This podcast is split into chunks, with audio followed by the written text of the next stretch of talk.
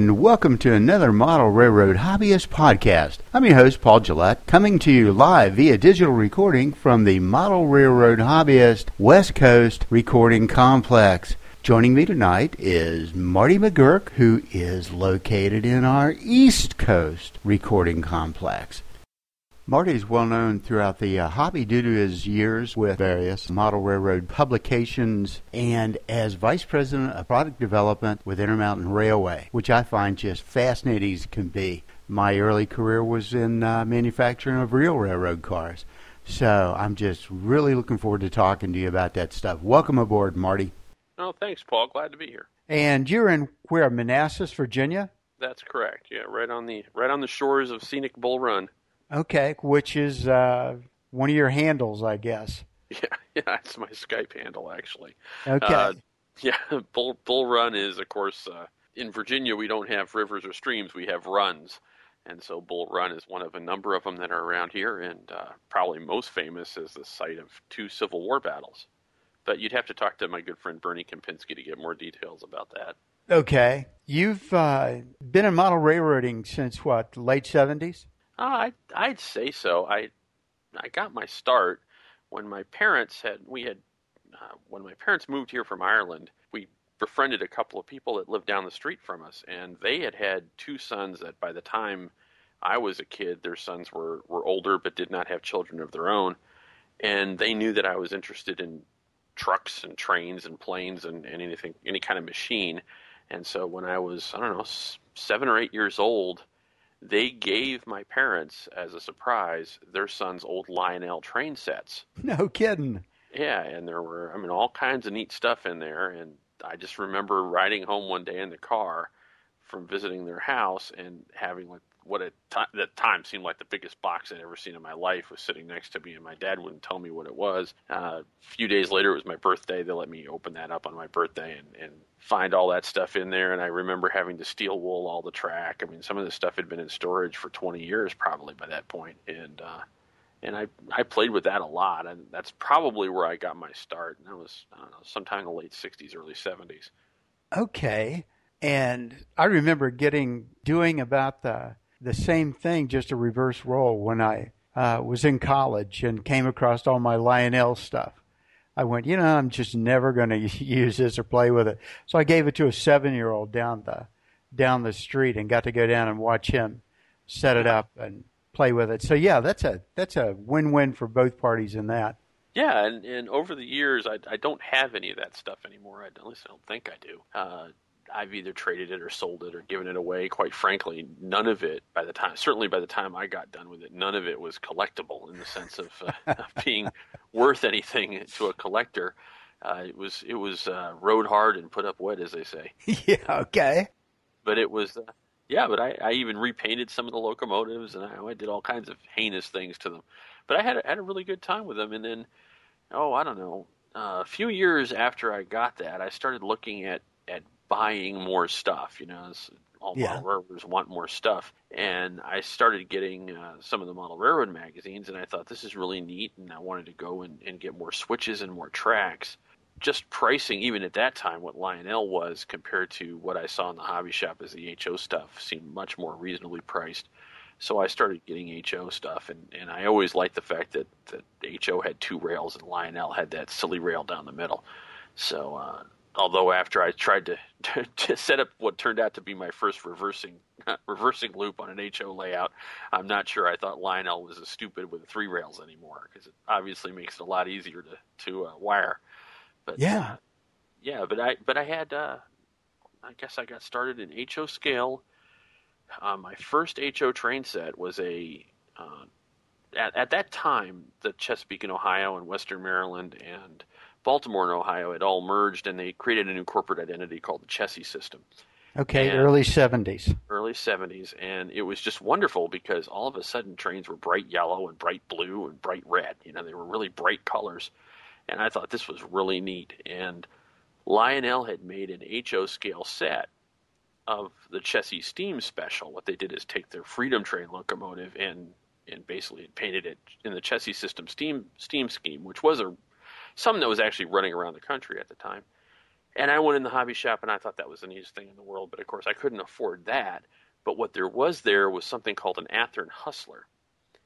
And Yeah. that was painted in the Chessie System paint scheme also. So I figured, well, that is as close as I was going to get to Chessie System. So I, I got myself the Athearn Hustler and, and learned the, the magic and joy of rubber band drives and everything else, uh, none of which ever worked very well. But that was my first HO train set. It wasn't long before I, I graduated to a couple of other uh, locomotives and cars, AHM, and, and a few other brands that were. Uh, they certainly weren't state of the art back then, but they weren't bad. And then, oh, I used to ride my bike about 10 miles to a hobby shop in a town called Norwalk. I, I grew up in a town called Fairfield in Connecticut, and I used to ride my bike sort of through the back roads and, uh, and avoiding the main streets to a, to a hobby shop in a town called Norwalk, a couple of towns away. And that place actually sold things like Athearn and model die casting and kits, Mhm. which the the store that was down the street from the house just strictly sold, you know, train sets and some magazines and books and Lionel stuff. But this was a more serious HO scale hobby shop. So that was the first time I'd seen things like Athearn, you know, HO scale boxcar kits or Athearn locomotives. So uh, that's Okay. probably when I really, really seriously got into HO scale. And by that point, I had discovered the Central Vermont Railway and decided that I wanted to model the Central Vermont Railway. So I used my my caddy money, my caddying money over the years, over a couple of years, to buy uh, GP9s. And the CV had a whole fleet of GP9s, and I got to know how to use an airbrush. First, I tried a brush that didn't work out too well. Then I learned how to use an airbrush, uh, and I eventually had as many GP9s as the Central Vermont did until they wrecked a couple of theirs. Okay. Well, that's So that's, sort of where I got my start. Well, you know, parallel path here. I got out of college in 72 and went to work in the rail industry. And for that Christmas, which was the first Christmas I was married, my wife goes, Well, what do you want for Christmas? I said, Well, I'd like an HO train set. And she just looked at me like I'd grown a third eye. And I said, I'm serious. And she goes, Okay. So by the time Christmas rolled around, we had this we were renting a three bedroom house and it was just her and I and a dog. So I had taken one of these spare bedrooms in the closet. I had been buying Flex Track and like you say, Athearn Blue Box kits and a set of uh, Alco PA, you know, PBPAs and had them secreted away in there. So, you know, she gives me this little train set and I set it up and she goes, where did I, she, she's thinking this was all crammed in that little box. Box. So, Yeah. geez. Yeah. I didn't have the heart to tell her that I had uh, jumped the gun a little bit. Yeah, that's uh, yeah. I think uh, I think a lot of us become we go through a phase in the hobby where we become acquirers. Yes. I think there's a number of phases of you know the, the stages of, of model railroading, and one of them is the acquisition phase, and and we sort of buy everything on flange wheels. And I've got a my one of my sons is actually going through that right now. He's just he hasn't met a train he didn't want to buy yet. Yes. uh, and so you can't possibly teach that out of people. You can't. They don't, they don't benefit from your experience. And of course, ultimately, what ends up happening is you go through the deaccession phase. You know, to Yes. use, the, use a fancy museum term. You know, you you go look around and say, what am I going to do with you know four four PAs, Yes. you know, AC forty four hundreds, and you know twenty five Walther steel mill kits. I mean, it just becomes yeah. There was a uh, a poster on one of the uh, model railroad forums I was reading last week, and he made yeah he's replied to whatever the issue was, and he he just makes a statement. He said, "Well, I've got 230 SD40-2s," and I ju- I just had to stop and ponder that statement and try and visualize 240 SD40-2s. Where would you put them all? oh, well, you put them under the layout. I guess. That's where you put them. And there's an awful lot of layouts that if you unscrewed every leg that's holding the layout up, they drop about three inches and just land on the boxes of all the stuff that's underneath them. And and one of my goals with this layout, and I'm not quite there yet, although I'm getting there, is to have absolutely nothing underneath the layout. I mean, that is, I, I don't want to have piles of boxes under there. Yeah. So if it's something that doesn't go on the layout, it's going out of the basement, basically, is what it amounts to. Well, do you um, keep your boxes? I keep some of the empty boxes, but I do I do have an, we have an attic here that I just sort of throw them up in there because once they're out of the box, I don't worry about them too much. You know, it's, that's only if I have to sell them or move them. So I do keep some some of the empty uh, rolling stock boxes. Okay. But uh, for the for the most part, of course, one of the, the problems back in the old days, I don't have too many Athearn Blue Box cars anymore. I, I actually don't think I have any Athearn cars in the layout. Mm-hmm. Uh, but one of the things back in the old days you noticed was you'd build the Athearn or model die casting car. I forgot which one it was. Maybe it was model die casting. But I do remember when you put the KD couplers on it, you couldn't get the car back in the box. and that always struck me as being really strange. And so when I when I had a chance to actually impact that, I made sure that all the boxes at Intermountain you could actually put the car back in the box after you put it together. that was well, a minor little that was one minor little uh, I, guess uh, it was a pet peeve of mine for a long time. So I made sure that all the Intermountain boxes would, all the Intermountain cars, excuse me, could fit back in the boxes after they were assembled. The machinations of going through the packaging for the assembled cars is always fascinating, but I always made sure that the assembled cars could fit in the box uh, with KD couplers. And then sort of, when we started using KD couplers, that became a, an automatic a given. But at first, we didn't use KD couplers, and Intermountain couplers and KD couplers are slightly different sizes. Uh huh. And so when they make the form fitting packaging for those things, the very first go round, they made form fitting packaging, the, the, blister inserts, the plastic clamshells that go inside the box. Yes. Well, originally they were styrofoam, but then later they became uh, just plastic. And the inter- the cars that had Intermountain couplers, they wouldn't fit the blisters until we, we modified the blister enough to allow the uh, to allow the KD coupler cars to fit in there. So that was one of the things we had to do. Well, we have moved a number of times. I think this is house number 17 for us. And like a lot of people, you know, I pitch the boxes. And I can tell you that I don't care whose car it is, and I don't care how well you pack it, how you, you know, put dunnage in there to absorb shock.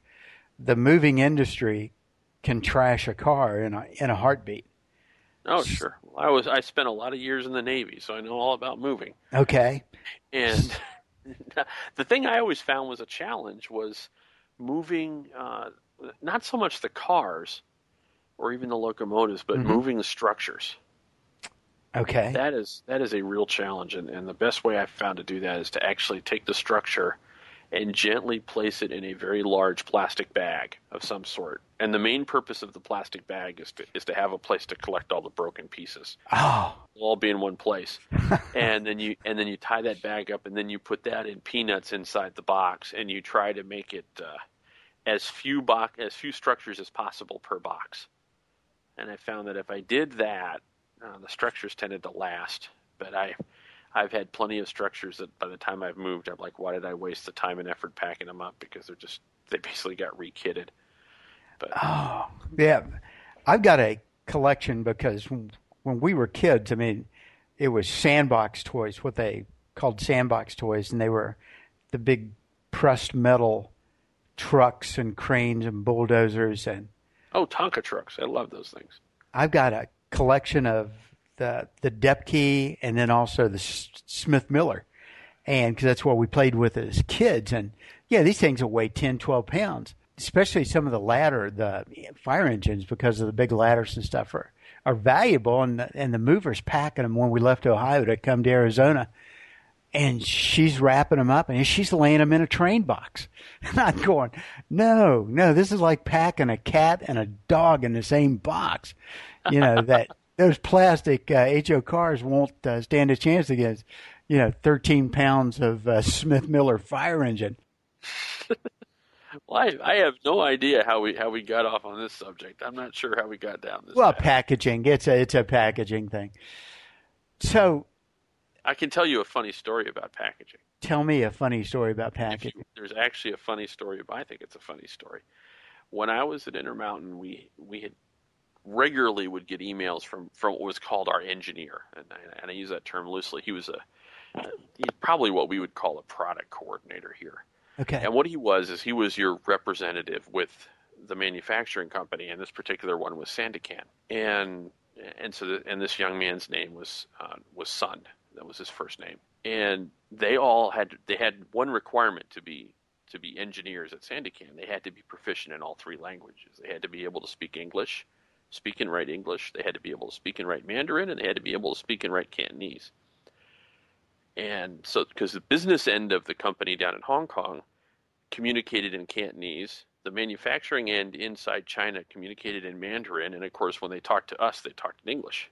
So it was it led to some interesting discussions. But anyway, he sent us an, an email one time, and all this communication, of course, is done by email. When I first started Intermountain, it was all done by fax machine.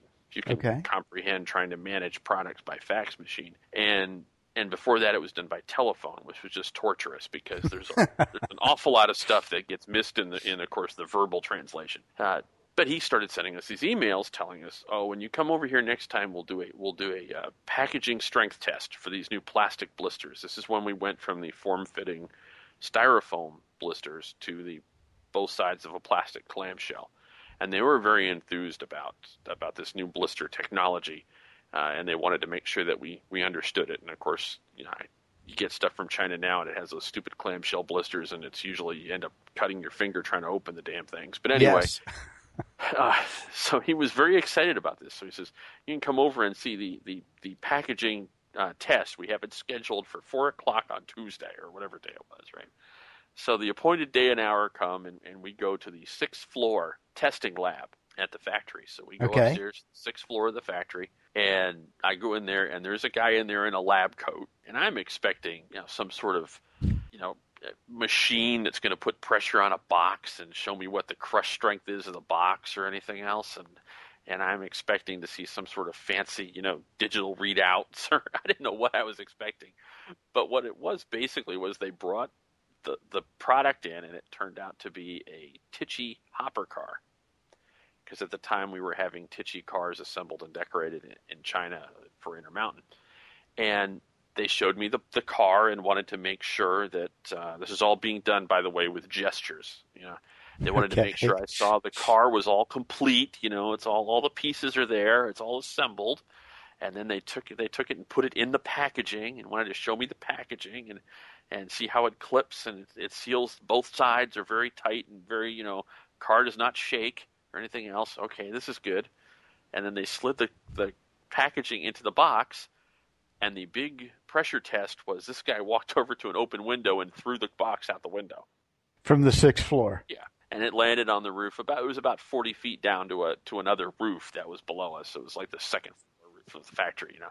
And landed down there, and there was a guy down there waiting on the roof, and the package dropped and fell on the floor, and and he had to pick it up and run it upstairs to us, and that was the packaging drop test. Yeah, yeah. It's kind of So hard to this- quantify those uh, impact stresses and stuff. I thought, all right, well, it's this thing is either going to be in one piece or it's going to be, you know, busted to smithereens, one of the two, and and the and the purpose of the exercise will be to show, see, our new packaging will improve all this. And believe it or not, the only thing that broke was the glued-on coupler box lid on one end of the car, which I thought was very impressive. And at that point, we decided we'd start screwing the coupler box lids on to prevent that problem. But the uh, that was the packaging drop test. Well, when you were describing, you know, how the guy's using hand gestures, I'm, I'm getting a mental image of Vanna White in a lab coat doing her, you know, pointing to letters as uh, Oh, as he describes all- the features. It was all very animated, and the and the funniest thing was to look at the direct translations of. Uh, we would send over painting and lettering diagrams. Yes. And, and one of the things I've heard people comment about over the years is, "Oh, this color's wrong. How could you possibly get this color wrong?" Well, you're not only dealing with a three-step process of communication by language, you're also dealing with very often, you know, printers that print things out the wrong color, or printers that, that aren't color matched correctly, or quite frankly, some people are just colorblind. I mean, I really think that they're colorblind. Uh, most of the color choices were done by Pantone colors, and the pro and if I don't know if you're familiar with Pantone or not, but it's basically if you if you picture a uh, like the paint samples you see at the paint store Yes. You know, you get those little strips that have like 15 variations of cream, you know, and you go, wow, this, this all look the same color, but they're slightly different from top to bottom. Well, a Pantone deck is something used in the printing industry, and it's a standard for color reproduction. And it's it's literally thousands of colors on this Pantone deck of different shades of, of each of the primary colors and secondary colors. So you would say that red would be, I don't, I don't know the number, I don't remember the numbers, but you might Mhm. say red 3377 and that's a and they could go to their pantone deck and look at red 3377, and they'd be looking at the exact same red that you were looking at, theoretically. I'm not sure that ever really happens, but uh, that's that's how we would do the colors. But also with the with the colors, we'd also have in the artwork, of course, the stuff that was going to be printed, and any of the decoration that was going to be printed on the models. And they, I just remember one thing, for example, the Missouri Pacific uh, Eagle logo, which is sort of a stylized, stretched eagle. Yes. You know, like a bird, right? Mm-hmm. And it's the Chi- the literal Chinese translation was skinny chicken. that being written on a piece of the artwork, you know, place skinny chicken here, and so it was, it was kind of crazy stuff like that. And they were uh, they were very big on. They had certain ones they really liked doing. They liked certain locomotives and paint schemes, and other ones they didn't like. Uh, and it was a matter of taste too. They really loved doing the war bonnet. They were really fired up about the war bonnet. Um, the one time we did the the first run of war bonnets, I think we're all just sort of a silvery gray for the for the Santa Fe red and silver war bonnet. Mm-hmm. But then we we decided with the N scale F3s, we decided we wanted to do a uh, two tone silver and gray color because those locomotives actually had stainless steel panels along the side and had sections that were painted silver. Yes, absolutely. So what we did on the on the models was we actually wanted them to print bright silver or bright aluminum, you know, stainless steel color on one section, and then have the rest of it be painted silver. And that was really difficult for them to understand. They they really thought we were screwing it up by doing that. so the first sample I got was, I mean, it looked like a shaving mirror. It was so shiny. It was just the whole thing, you know, the roof and everything else. Now, this is all wrong. You guys do this. It's supposed to be. Trying to explain it to him again. The next one was like dull gray. I'm like, no, that's not right. So we went through probably five iterations of that until they fig- figured out what they what they really wanted to, uh, what we were really trying to do. And and very often we'd send them a prototype picture. Uh, I'm not sure they ever really looked at them.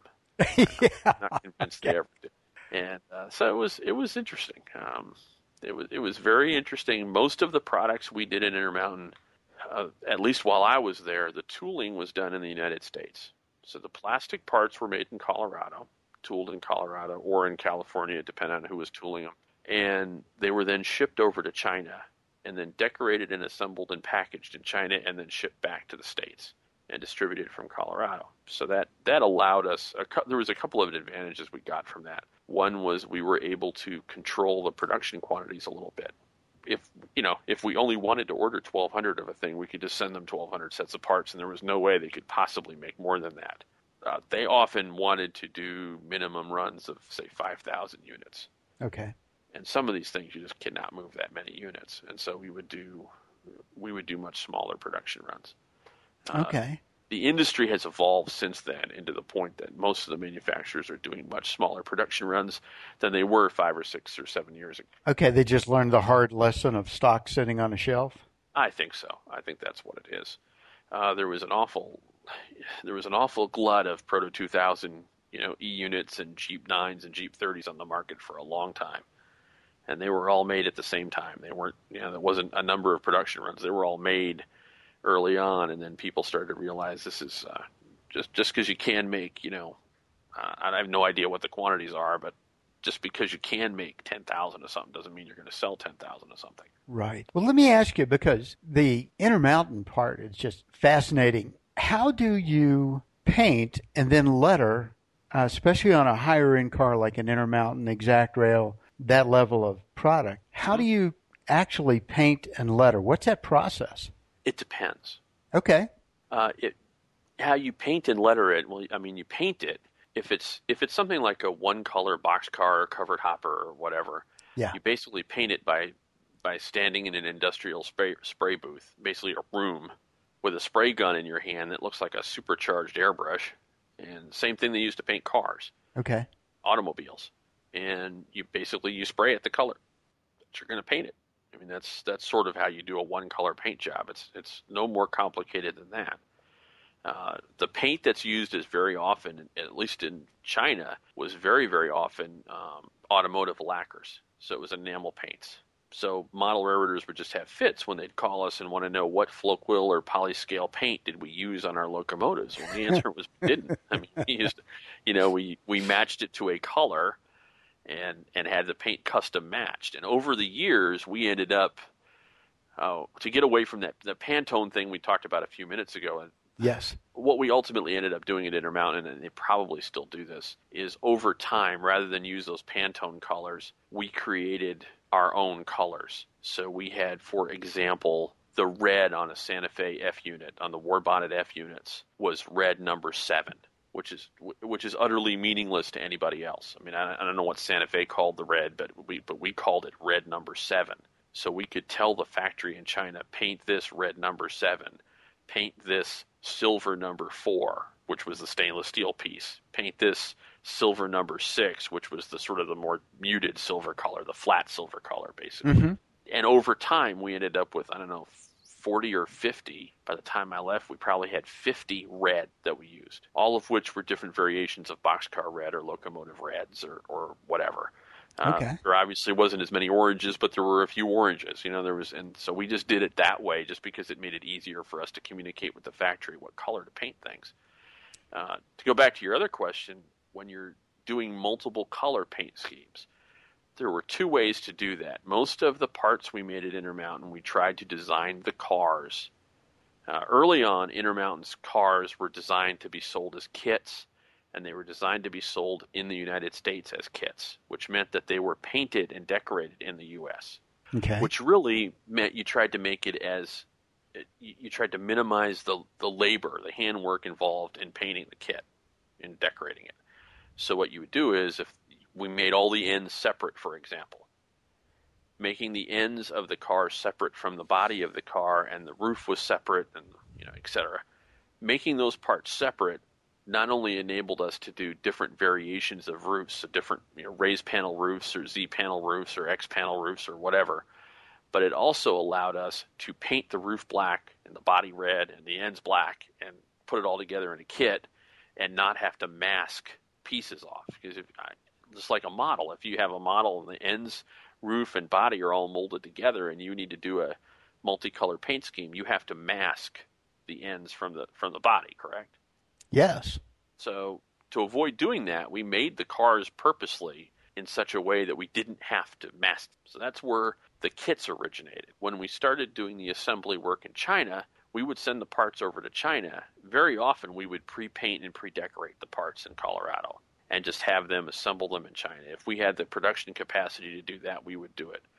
Uh, over time, what became very obvious to us is that the Chinese were much better at decoration than we were, so we set out to figure out why that was. Uh, what we found was we were using uh, uh, cars are, are printed or the lettering is done with pad print. And what that Pads? is, pads. Yeah, what it is basically is you have a have a machine that has a has a block, a metal block that the car actually fits in. They slide it right. It's a fixture. It goes right in and it sits very tight in this fixture, so it won't move or shift. And then you have a movable arm with a uh, with a rubber pad on it. Uh, I don't know how else to describe it. I mean, that's basically what it is. There are different shapes depending on what kind of lettering it's going to be. And then you, you would make a plate, and the plate has the lettering. So it, it has actually the, the raised lettering on it. And you would take this uh, this plate and put it in the in a reservoir of ink. It was the cars are lettered with printer's ink, not paint because Oh. printer's ink is much is much more viscous than, than paint is.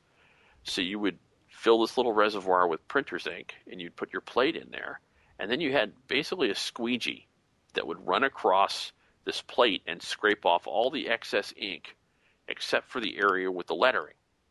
And then this pad would drop down, pick up the lettering like a rubber stamp, like a mechanized rubber stamp, and then move it to the car, the position of the car, and drop it down and, and strike it, and that would actually print, transfer the lettering from that plate onto the car. I hope that makes sense. Okay. Yeah, it's an extremely simple process. It's very difficult to describe. Okay. Are you are you employing robot arms to do this so that you can program movement? well, no, it's usually done. It's a very it's a it's a mechanical arm, but it's it's usually manually operated. There's kind of an on and off switch. Okay. and what you what you're really adjusting is the force of the of the pad coming down on the surface you're printing. So these things can be used to print uh, like a round surface, like a coffee mug. You could use it for. Okay. Uh, I mean, it can be a or say a tank car. It can be a, a flat surface like the side of a box car. Mhm. or I don't know. uh, I'm trying to think of something else that we would pad print because we did other work other than model railroading work, but we would sometimes pad print. Uh, the thing that they that some newspapers stick on your mailbox, Yes. you know, that has like the you know the new newspaper Wall Street Journal or whatever on it printed on the side of it. Yeah. That would that could be pad printed. Okay. We did we did those for the Denver Post for a, a large number of time. You know, a, we did a lot of sort of these little plastic tubes and printed them for the Denver Post at one point. Uh, I do remember that. So that'll, that's a very big printing job, but that was that's the same principle. It works the same way. So these machines are not uncommon. I mean, they're they're used in all kinds of applications. They're not anything s- special for model model railroading. We used plastic plates because, and, and how you make the plate is you do the computer artwork. Uh, first, we did hand artwork. Later, we did computer artwork, and you actually shoot a negative. You you actually expose the lettering onto it onto the surface. It's just like you're exposing it onto a piece of film Okay. And so it has to be done in a dark room and everything else. And then you you essentially etch the the plate. You put it in an etching solution and it etches away everything that isn't the raised lettering. So that's how we made the plates.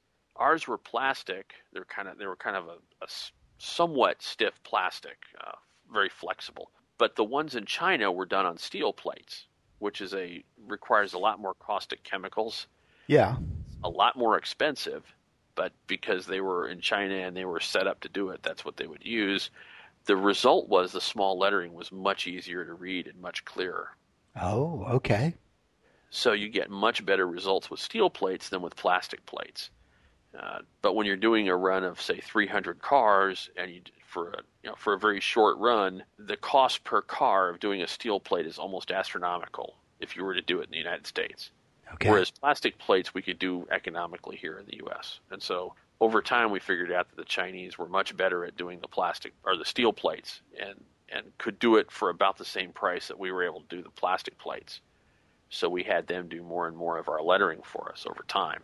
Uh, that's how you do the lettering. The other thing you do with, with cars and locomotives is what you call masking, and it's uh, it's not quite as elaborate, not quite as simple as sort of cutting out strips of masking tape and, and sticking them on the side of the model. What they would actually do there is make a form-fitting mask, and it was essentially a very very thin uh, piece of essentially a piece of copper or brass with a um, with a rubber gasket on the edge, and they would take this and and again etch it through the same process they would use to make the the regular plates but when you got done, it would etch away everything that wasn't a certain color.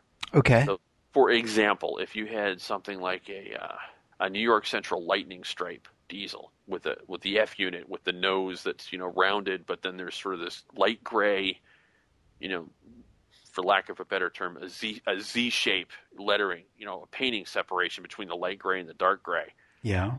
and you would have this piece of brass that would actually you could take it and put it over a shell and it would f- fit perfectly on there and enable you to spray the light gray onto the shell you would then take that off and put another mask on that would let you spray the two white lines that are separating the grays the two color grays and then you would put a third mask on and that would mask off the light gray and the white and then you could spray the dark gray Okay. That's amazing. so that's how they do it they would never let us see how they made those masks Oh, that was going to be my next question. How did you make these masks?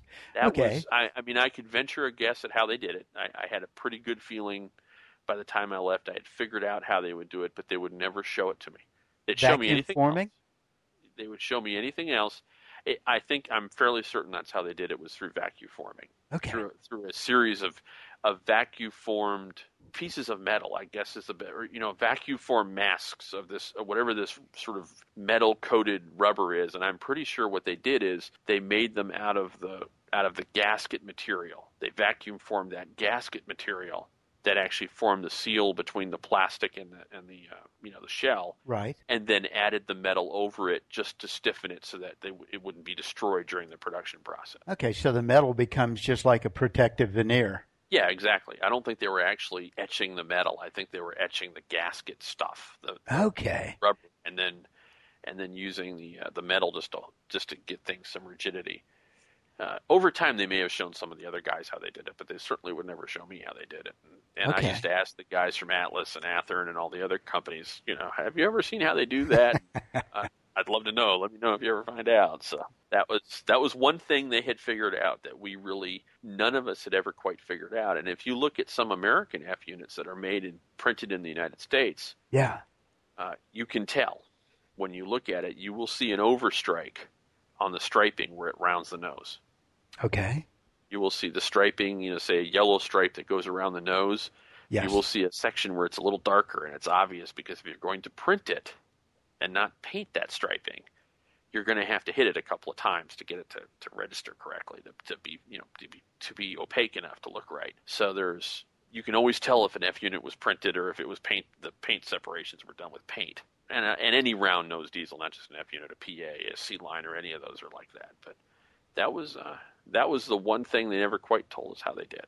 Well, that's amazing. But that's how they did it, and they would actually when we were doing new um, a new paint scheme when we were going to do say a set of seven locomotive paint schemes, we'd have to send them oh gosh, a couple of hundred shells for sampling. And I think this this process of making this this gasket material, I'm fairly certain what happened was the shell was destroyed. I think it went in some sort of chemical and basically the plastic just melted away while it left the form, you know, the vacuum forming of however they did it. It, it destroyed the shell itself because they would go through a lot of shells when they were developing new paint jobs. Kind of like a lost wax casting process. Yeah, I think they were just they were just toast. I mean, they, okay, just, but they got them so they would be perfectly form fitting. But that's uh, that's how that's done. So the, the F unit, any kind of a rounded nose diesel paint scheme is the most complicated thing to manufacture. Uh, other simple masking jobs, quite honestly, in at least in China, they would just set up a, a series of templates and have people cut out masking tape patterns and stick them on. Okay. So if you're doing something that's a little bit less complicated, uh, they would actually hand mask. Okay, and of course that, that's got to be labor intensive, but the per unit breakout of that is just insignificant. So, well, I think I, I should I should say without going into I mean, and of course the inform, the numbers I have are five or six years old at this point, but right. So they're saying the exact number isn't going to do anybody any good, but I've heard over the years a lot of people make comments about how cars can be assembled in China for 15 cents and 20 cents and everything else, and that's just insane. Insanely wrong, or just insane that it may be accurate? No, insanely wrong.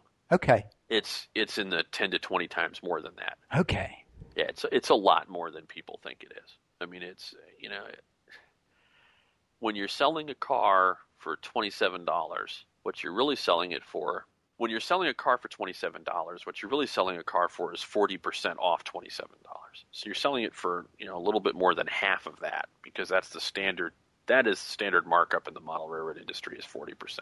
So when your cost of the of the materials to make the car is in the 3 to 4 dollar range and your assembly and decorating and packaging costs and shipping costs are in the $7 range per car, 7 to 9 dollars per car. There's not a lot of profit in there. Okay. Uh, so so this idea that that the cars are being assembled in China for 15 and 20 cents or 50 cents or whatever some of the crazy numbers I've seen people come up with is just patently wrong. Okay. And so the manufacturer has to recover you know, cover his fix nut to the distributor, the distributor to the dealer and yeah, for what we get, when I look at the, the detail of some of the cars that are out there now compared to just in contrast with what you know you and I started out with on uh, blue box kits or MDC. I think it's a it's a whale of a bargain. Yeah, and the the indication is, although everybody complains about the prices, or not everybody, but a lot of people complain about the prices. Uh, all indications are that that the quality is going up, but the price isn't necessarily coming down. I mean, if you you know if people wanted stuff that had all the parts molded on and were one piece bodies that the floor snapped into the into the body and you screwed right. on the truck and the coupler. And that certainly we you know we have the uh, we have the technology to do that. It's not hard, uh, but there doesn't seem to be any groundswell of support for doing that. And no. The fact that you know that Athearn has gotten rid of the blue box cars and and I can't think of other than Branchline's Yardmaster car.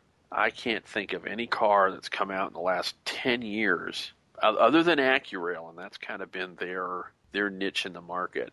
Mhm. but certainly it, it, it was doing molded on ladders and molded on grab irons is something we looked at at Intermountain at one point.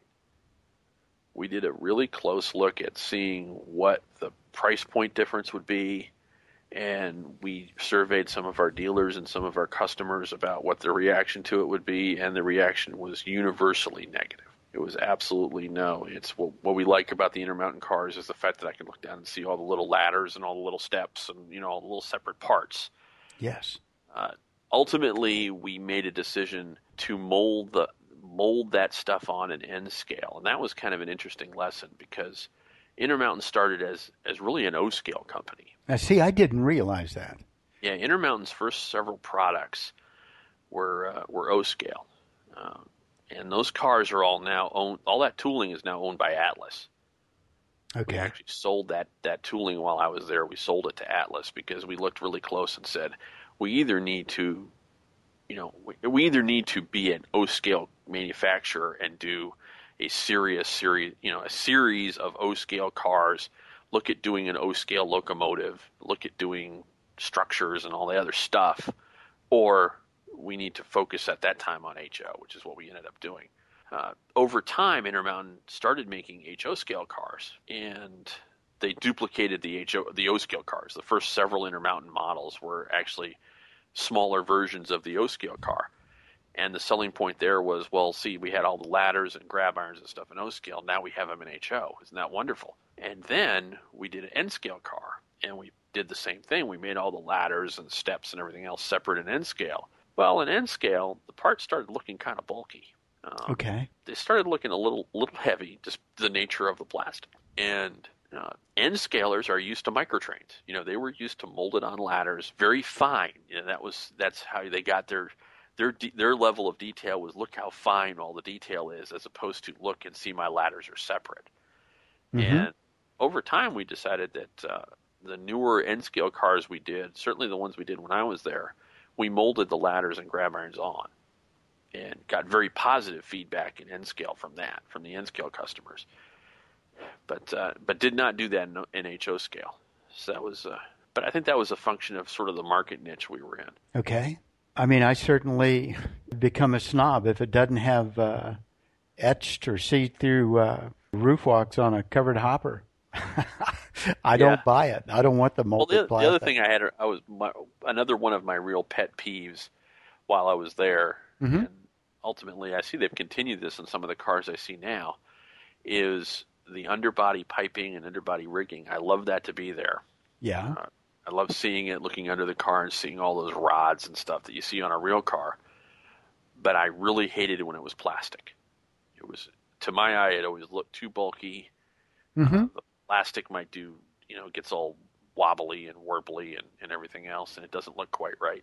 So one of the things we did is is re- started replacing that with wire, and what we found was the cost to to put the wire on there was actually the same or slightly just a little more than putting on the plastic part because the assembly lines in China were having trouble so much trouble with the plastic underbody piping Yes. that they were more than willing to switch to wire when we suggested it. They were very enthused about it. So Okay. that was actually fairly easy and, and was sort of a no brainer once we figured out that we ended up with a better looking car that was more rugged actually. It ended up with a you know, you ended up with a wire on the bottom that was glued into little holes in the in the brake rigging or the wire you know, the brake components or the or the bottom of the car depending on where it was going. Mhm. And so it was very rugged, but it looked really fine and it looked really good. And uh, and so that was that was an easy one to, to get through, and, and that wasn't a problem. yeah. Well, and I see they're still the- doing that with the newer cars. Well, let me ask you along that line. I mean, that's been the trend. Where do you see, even though you're no longer active in that particular part of the business, where do you see the, the next paradigm of detail going to? I Is there anything left? I have no idea. I you know Operating cushion uh, underframes? I think somebody makes one now. I saw an ad and I thought I must be misreading this. I think Kadee makes one that does certainly act like one. I, I don't know where you go next with it. I mean, I'm not sure where you take HO scale freight cars next. I really think that I think you know when I when I was uh, at the magazine, just talking to manufacturers, their big thing was how many paint schemes can I put on this? How many road names, excuse me? How many road names can I put on this model? If I do this 1937 AAR boxcar, how many how many road names can I letter it for and sell? Mm-hmm.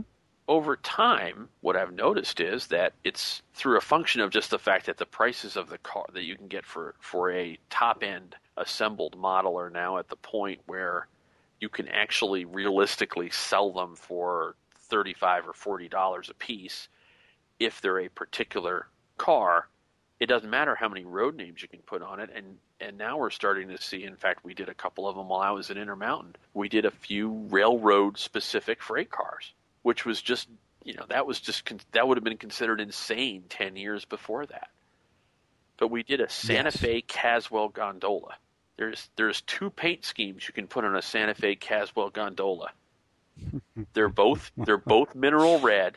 They both have yes. ATSF on the side. One of them has periods after each letter in ATSF, and the other one doesn't.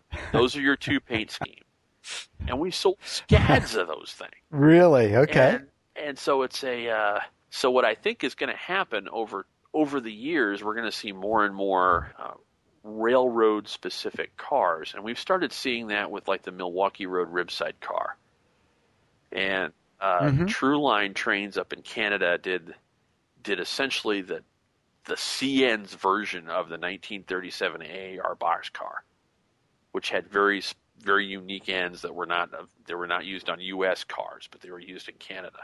So they did those. Uh, Intermountain and ExactRail have both done Milwaukee Road ribside cars. I would be shocked if there is not a Baltimore and Ohio wagon top boxcar on the market within the next year. Yeah, a very, you know, a very unique car. Which, when we were coming up in the hobby, that was a brass model. It was. You either had to buy a brass model or you had to get that dreadful Cannonball Car Shops kit and try to assemble it. And then, you know, 10 years, 15 years ago, it was a resin car. You had to get it in resin if you wanted to have it. I, I have one. It's a resin model, but I am fairly certain that there will be a B&O plastic wagon top box car on the market pretty soon. Okay, and an interesting but related sidelight, the town I grew up in, uh, Huntington, West Virginia, down by my mother-in-law's house, there was the bus barn where the you know the what would now be Rapid Transit or the you know Metropolitan Transit Authority.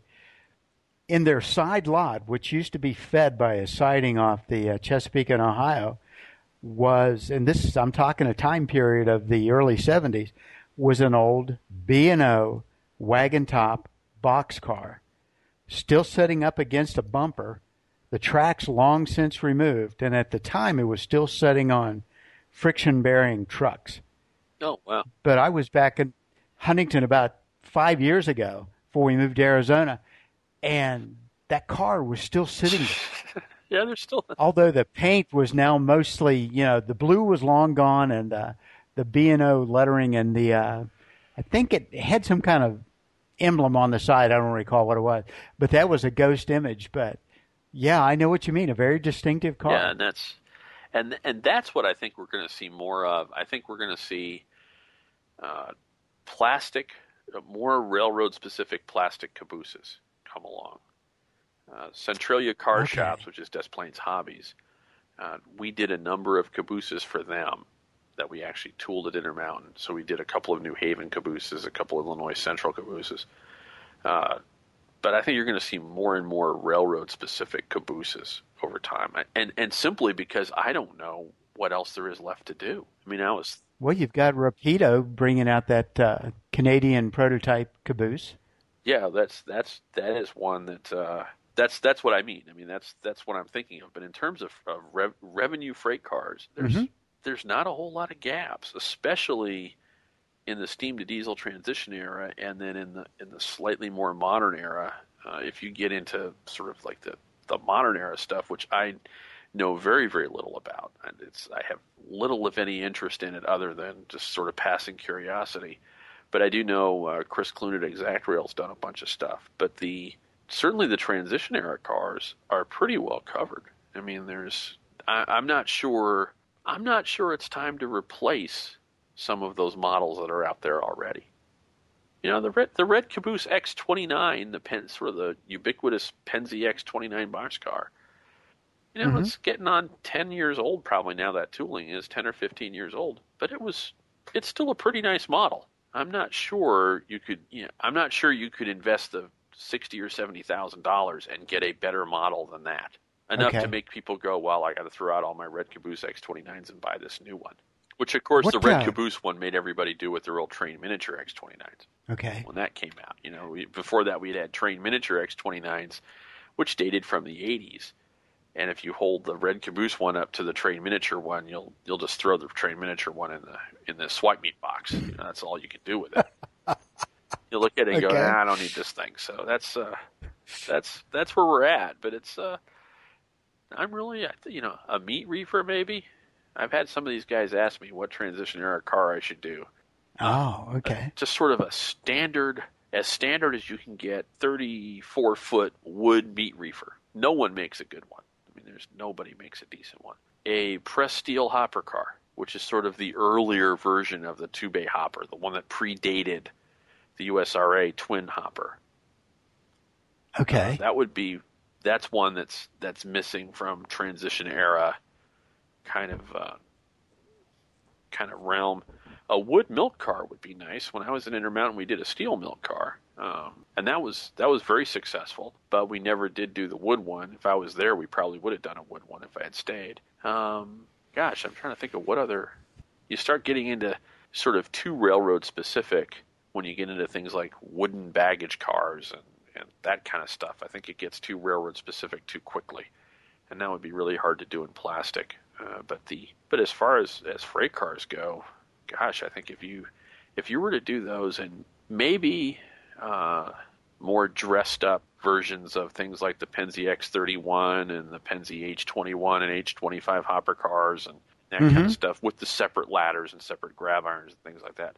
Bowser makes all those with molded on parts, and I did. I mentioned AccuRail earlier. I forgot Bowser is the other one that does sort of molded on ladders and grab irons, and still does, and, and does very well with them. I mean, they're they're very nicely done, and I've got several of them on the layout. But it would be nice to have a sort of a really dolled up Pen- Pennsy H21 or H you know X31 or H25. Those would be really nice to have. Okay. But again, I'm not I'm not sure. There's uh, I I don't want to spend my seventy five thousand dollars doing it.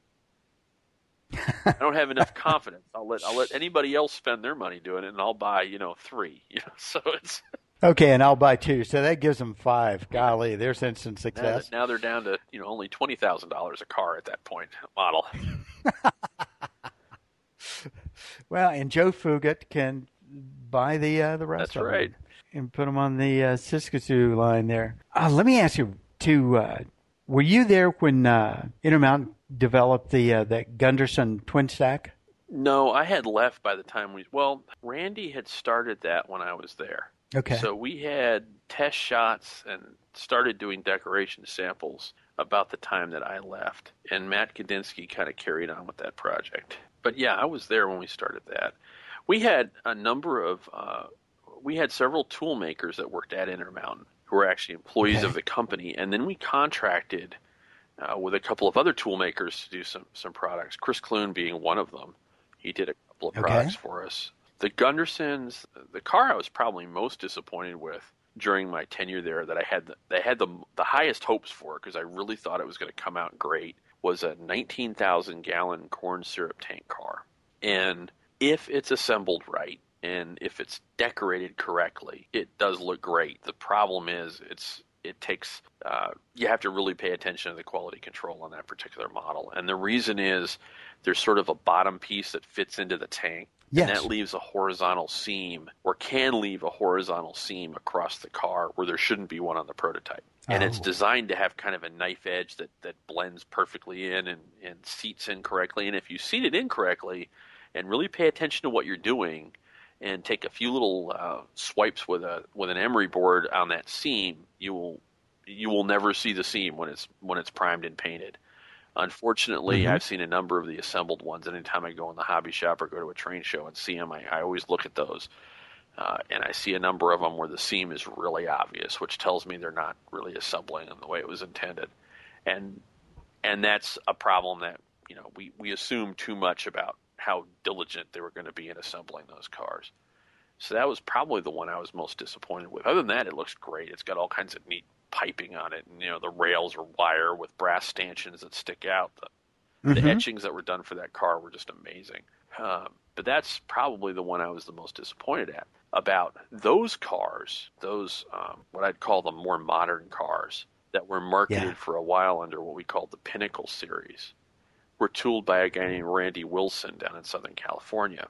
And Randy was the guy who actually did several of the original Genesis cars for Athearn. So Randy's a really skilled toolmaker, and that's. But his interest is in very modern cars, and he's the one. He would come to us with projects. I'd really like to do this car. I think it would be a good seller, and and nine times out of ten, I'd agree with him that he had a good idea. And the Gunderson car was one of the was was one of his projects. Well, yeah, I, when I was uh, in the last years of my career at ACF out in St. Charles, we had built uh, one of the prototype of that twin stack with the big bulkheads on the end, and they brought it out to the to the tech center and actually called all the employees out into the into the lot where the N&W had spotted the car, and yeah, there was a speech about the new wave of uh, intermodal traffic and so forth. So, I bought two versions of the car. I bought the A line kit, mm-hmm. And then I bought a ready to run. Okay. And it's like you said about the the tank car. If you put it together properly, because I bought the super detail kit and all that stuff. But I had 80 hours in that car. Yeah. And there were still aspects of it that I wasn't happy with because I I had to go to pictures on the internet because there were there were kind of step gaps in the instructions. Oh right, oh, especially oh, I remember that. bending the airline and stuff. I had I had to try to we but, had to try to teach the Chinese how to build that. Oh, but you know, so I got the new ones and I saw okay, I could have done this better and so forth. But you know, when they're weathered up and they're going in a in a twenty unit train, no one sees those little flaws. Yeah. Well, we had, or to me, what were flaws? No one sees them. They just see a a really interesting car going down the track that you know is weathered. Well, when I got to Intermountain, we had a situation where we had done the F unit in HO scale, and we knew we wanted to do. We had announced an N scale FT locomotive uh-huh. and we knew we wanted to we knew we had to finish that up, and it was really causing us a lot of a lot of issues.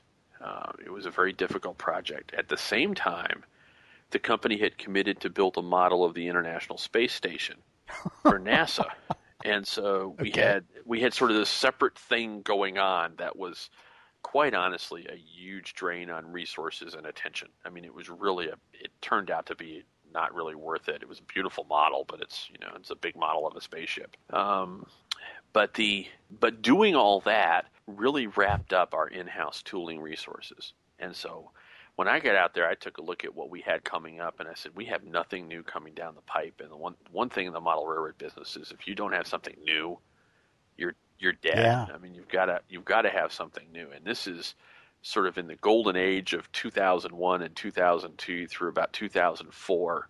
I mean, every manufacturer was announcing all kinds of stuff from under. I mean, everything under the sun was being announced. So if you didn't go to a show with four new announcements, people were just, yeah, get out of here. You know, we'll see you later, and they weren't giving you the time of day.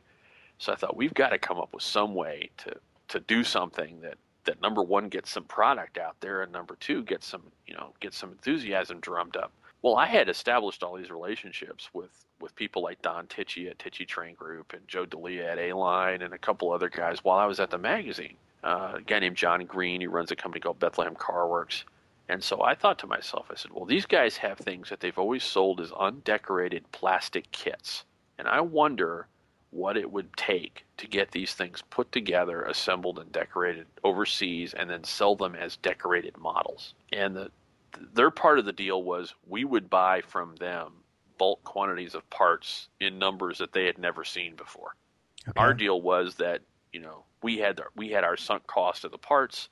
We'd ship them over. We'd take care of all the all the assembly, decorating, and et cetera.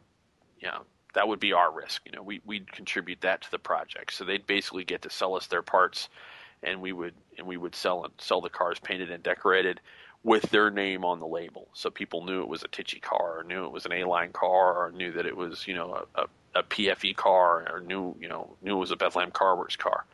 So we set up these partnership deals with these different companies, and that was really successful for about two years. Uh, we did a lot of that. I mean, that was really sort of a lot of our new product came from that. Uh, the problem with that was a lot of those cars were they were tooled and designed. They were very nice models, almost universally. But like you said, they were really designed for the model railroader sitting at his workbench, puffing on a cigar, I guess, and and fiddling with the parts. You know, it was designed to be, you know, I, I really need to get this just right and put that on and, and glue it on and go, okay, that's, and let it dry for a couple of minutes and then come back to the next piece.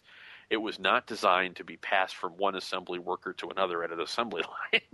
You know? Okay. So we really had some yeah. we had some interesting challenges with teaching the Chinese how to build these things, you know, how to drill all the holes in a Tichy hopper car and those little thin pieces of plastic on the end, you know, the end of a Tichy hopper car. So we'd ended up, you know, we might buy a thousand bodies from Don Tichy, but we'd buy two thousand ends because we knew they were going to destroy half of them. So it was it was a real learning experience. But the A line cars were part of that partnership thing originally. And uh, although Randy, who had tooled, who tooled some of our modern cars for us, Randy Wilson, like I told you, he had actually tooled those for Joe years earlier. I mean, he had done that as a project for Joe. So he actually did tool both the A-line Gundersons and the uh, and the well cars that Intermountain did under our own name because we eventually did a set of well cars too. So this has been an amazing conversation. I make it to the local hobby shop uh, typically on a Friday afternoon and you know, Bob's there and Bruce's there, and, and we just BS industry stuff. And now you've just given me this whole resource of uh, names to drop and so forth. No, this is uh, very interesting. Well, these guys were all good friends, and, and really enjoyed working with them over the years. And, and I do get a thrill out of, uh, although I feel I'm out of the loop, you know, but I feel like if I want to contact them, they all they all remember me. So I I'm thrilled about that. So I, I do like that. Or if you run into them at a show, I do all the time. I I, I have no lack of people to, to visit with and chat with at the show, and, and all the guys. Uh, I, I have to say too that don't get the idea that the model railroad industry is cutthroat. It really isn't. Um, when I was at Intermountain, the guys at Atlas, the guys at Athearn, you know, the guys at Deluxe Innovations, the guys at Micro-Trains, and Kadee, whatever, they were all really good friends. I mean, they were just just wonderful guys that we help each other out all the time or we would help each other out all the time. You know, there there'd be some nudge, nudge, wink, wink. You know, hey Marty, we want to do a Central Vermont RS11. Can you hook me up with somebody who can give us some paint samples or something? And you know, and I'd know the right person. You know, I could just,